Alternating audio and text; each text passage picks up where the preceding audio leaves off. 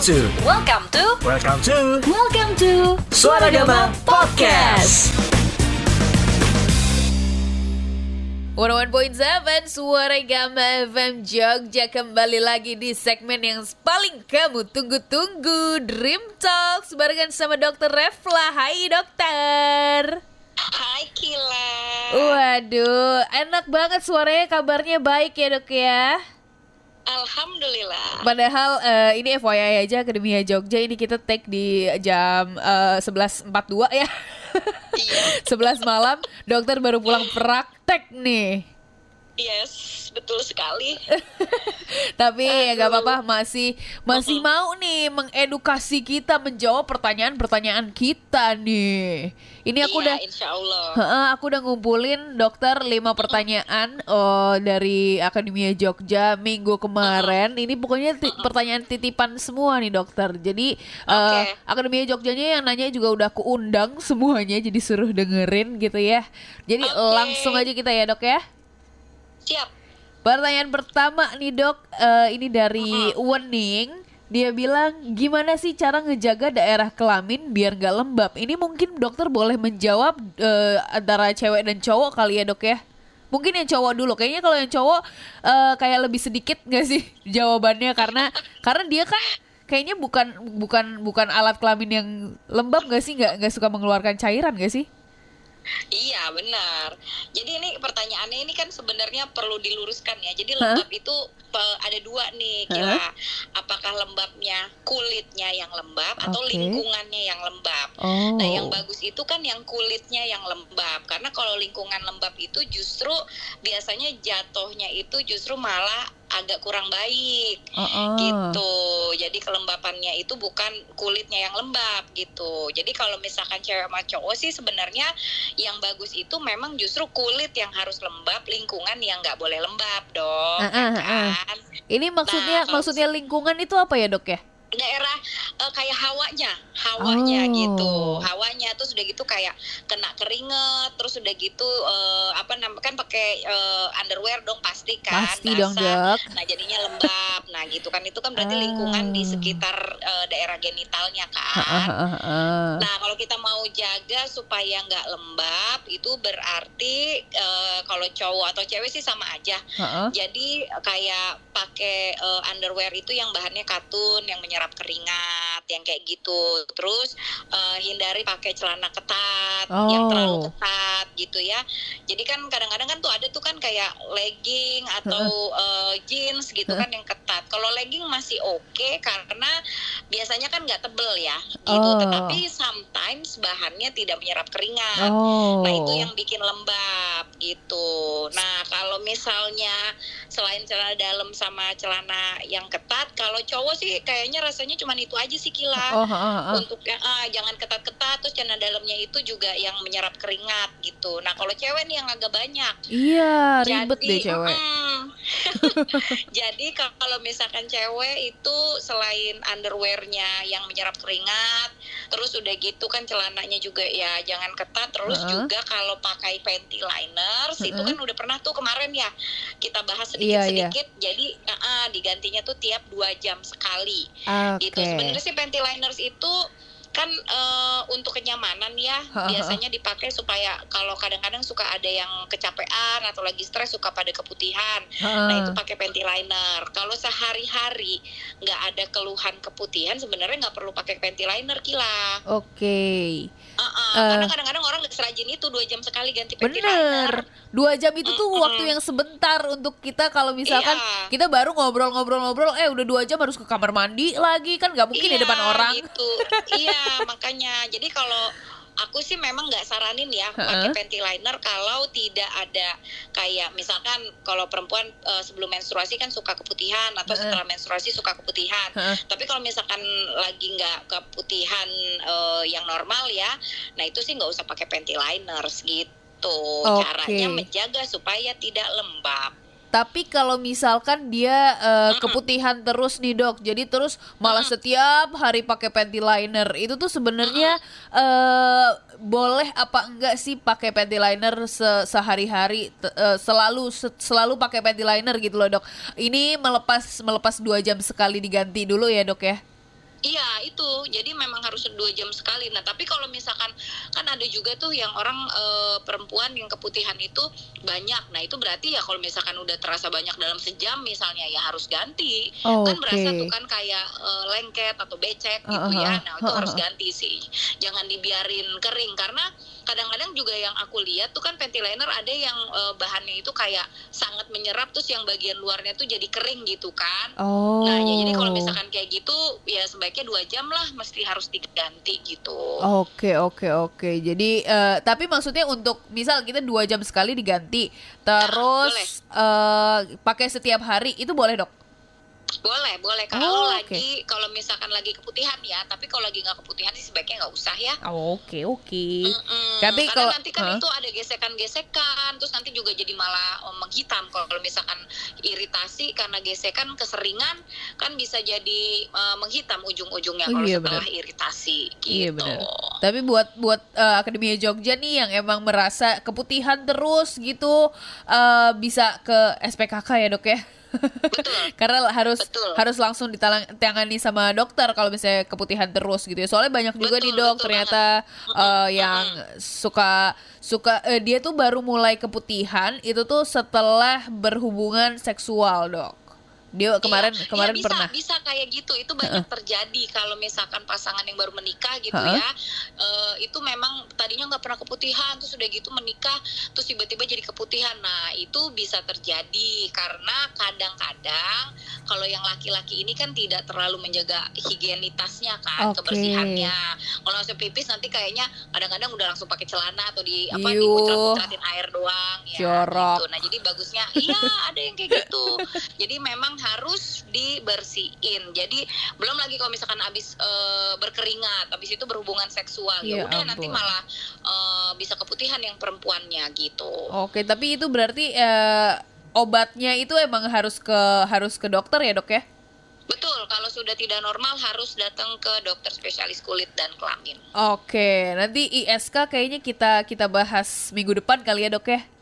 Boleh. Kayaknya pada kepo juga nih soal ISK soalnya. Nah kita tadi Uh, sudah. seru itu. Wah.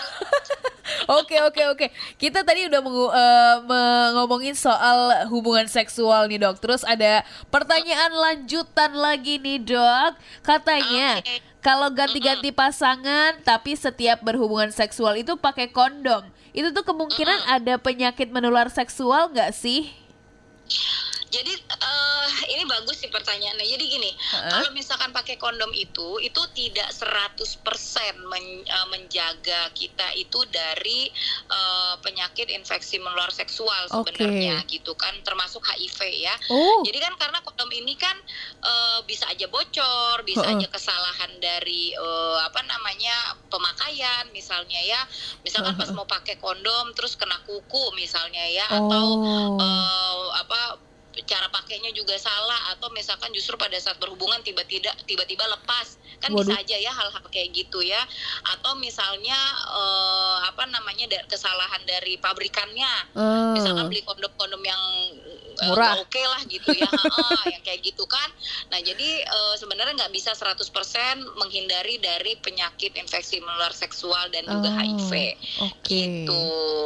Yang penting tuh kalau misalkan mau jangan sampai tertular penyakit menular seksual ini, ya memang jangan ganti-ganti pasangan. Uh, uh, uh, uh. Intinya sih begitu ya, sama pasang setia sama pasang pasangan lah gitu. Iya, Dan itu- itu pasangan yang aja. sah ya. Iya bener. Mm, Itu itu aja. Tetangga gitu kan ya. Ada ya dok, itu fakta ya suka kayak begitu ternyata ya. Oh, selimut tetangga ya kan. Ya ampun, rumput tetangga memang lebih hijau dokter. Iya, padahal di dalamnya nggak tahu ya ada pupuk kucing. Iyo. Suara Gama. The soundtrack of your life. 101.7 Suara Gama FM Jogja Balik lagi di Dream Talks barengan sama Dokter Refla Hai dokter Akademian Jogja, aku harus gitu ya. Iya harus harus Biar akrab. menyapa gitu ya akrab dokter kalau misalkan biar akrab dokter bareng sama aku dong di sini di studio dok Ah, nanti kita atur jadwalnya. Oke deh, kita lanjut mungkin ya dokter ya. Tadi pertanyaan-pertanyaannya udah seru-seru banget. Sekarang kita lanjut. Ini ada yang nanya juga dari Aryo. Kalau ada luka di kelamin, misal nggak sengaja kena pisau cukur gitu. Nah, pertolongan pertama sebelum dibawa ke rumah sakit tuh apa dok? Sama kayak luka biasa atau beda nih? Spesial karena ini di daerah kelamin. Oke, eh, kalau misalkan memang lukanya benar karena luka cukur, itu mah sebenarnya nggak perlu ke rumah sakit malahan gitu. Jadi eh, ya kan eh, biasanya kan kalau luka cukur mungkin lukanya kebeset aja, ah, ah. atau misalnya pun nggak ada luka kebeset, biasanya bisa terjadi kayak itu loh kila kayak eh, apa jerawat atau bisul. Nah itu sebenarnya bukan jerawat atau bisul sih, jadi Oke. sebenarnya itu folikulitis biasanya. Jadi itu peradangan eh, apa namanya folikel rambut. Oh. Nah jadi itu, ah, ah. jadi makanya kalau suka cukur-cukur atau waxing tuh suka ada peradangan kan, jadi kayak bisul atau kayak jerawat di situ. Nah jadi kalau itu eh, sama penanganannya kayak luka beset pun dikasih aja salep antibiotik sebenarnya. Oh. Gitu. Ya kecuali lukanya dalam sampai berdarah ngocor-ngocor ya itu iya. Tapi Serem banget. Luka beset, Iya bisa aja kan mungkin terlalu hot gitu ya nyukurnya. Itu nyukur pakai pisau cukur apa gunting rumput, Dok?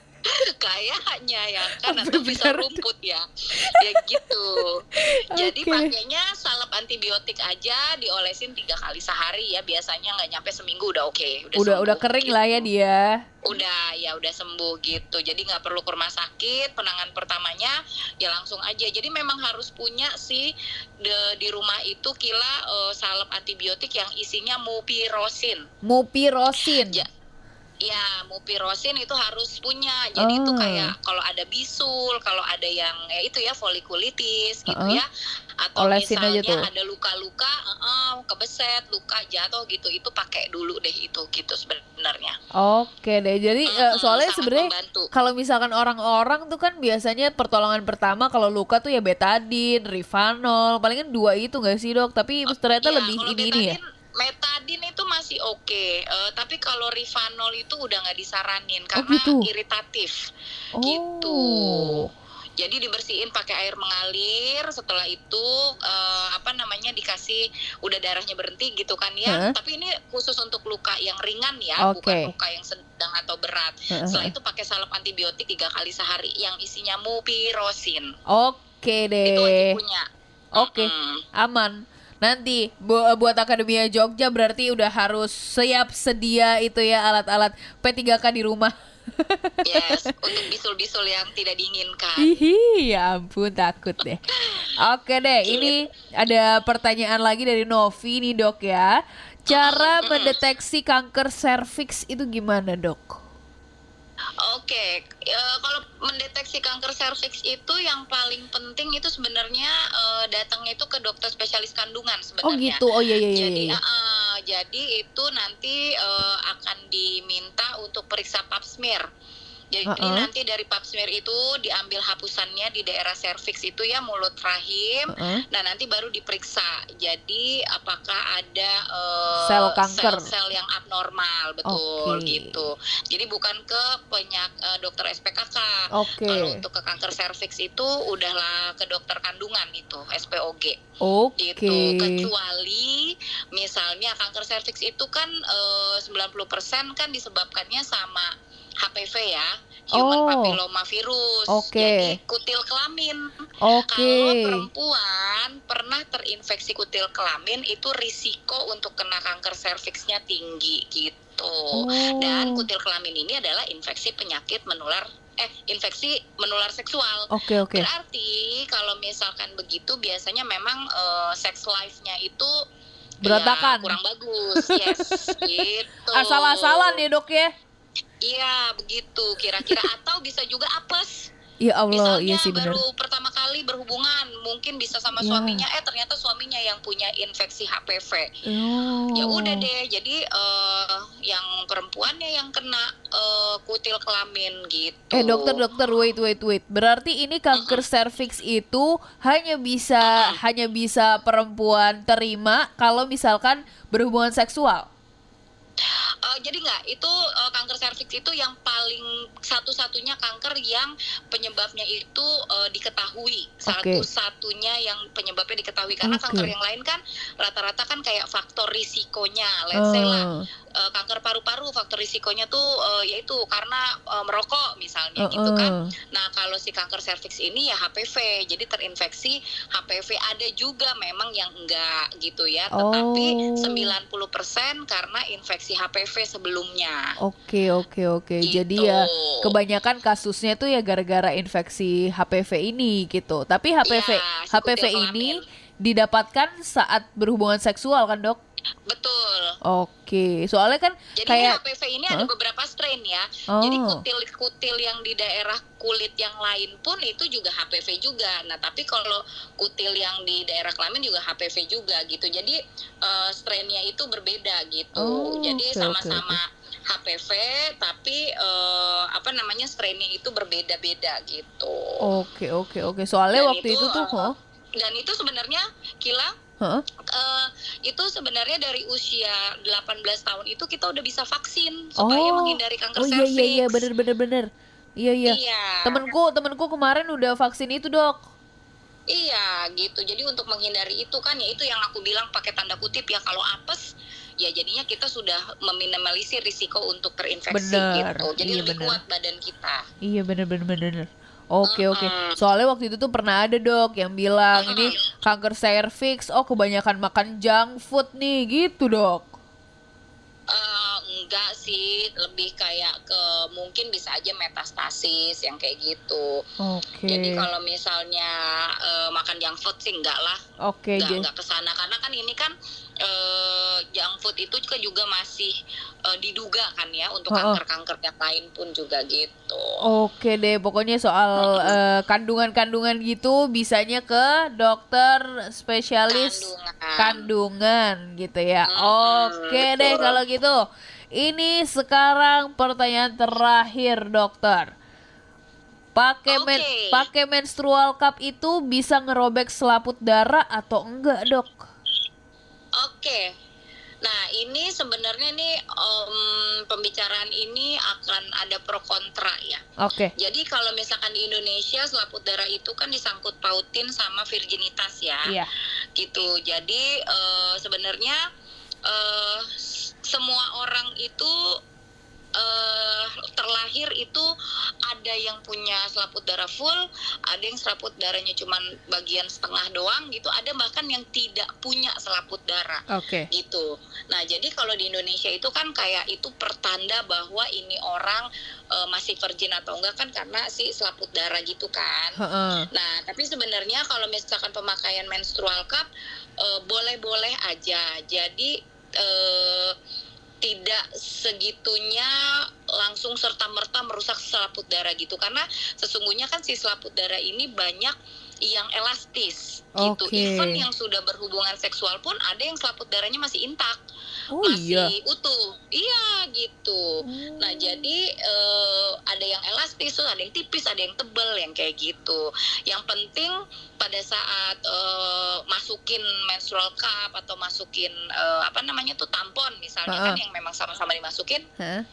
itu hati-hati aja gitu. Jadi pelan-pelan kan juga ada pilihannya kan. Jadi ada Iya iya. ukuran-ukurannya yang kayak gitu dipilih, dipilih aja yang paling ramping, yang paling kecil gitu. Oke oke. Aku baru tahu selaput darah ada yang elastis. Berarti kalau udah lama nggak berhubungan seksual itu lagi dok, rapat lagi dok. Oh enggak, kalau misalkan dia sudah nggak intak, ya udah gitu. Tapi Oh. kalau udah, eh, eh, kalau misalkan dia udah, ya kasarnya ya udah robek ya sudah gitu. Tapi kalau misalkan belum ya, ya belum gitu. Oke oke oke. Soalnya sekarang eh, banyak nih dok yang kayak masih masih takut untuk pakai menstrual cup itu tuh karena Iya. eh, ini apa namanya takut merusak selaput darah ya takut dibilang udah nggak virgin atau kayak gimana gitu. Padahal eh, aku tuh pernah dengar juga dok di TikTok kalau misalkan eh, virginitas itu keperawanan itu adalah ya sama kayak cowok cuma kita yang tahu cuma perempuan yang tahu dia pernah Yes. atau enggak gitu. Betul.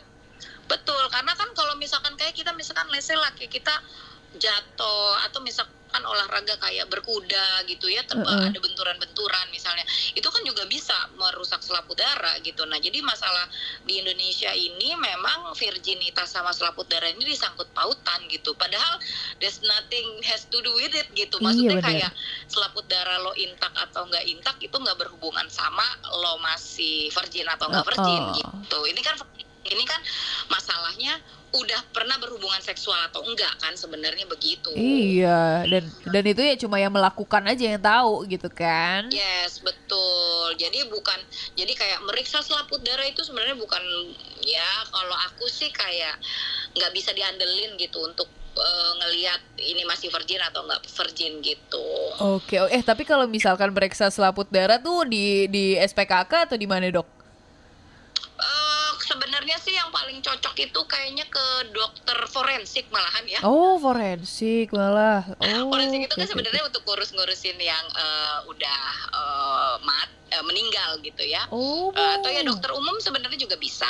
Semua dokter Oh. sebenarnya juga bisa gitu. Eh tapi ada nggak sih dokter cerita cerita dokter ada nggak yang pernah datang ke dokter terus pengen ngecek eh, keperawanan?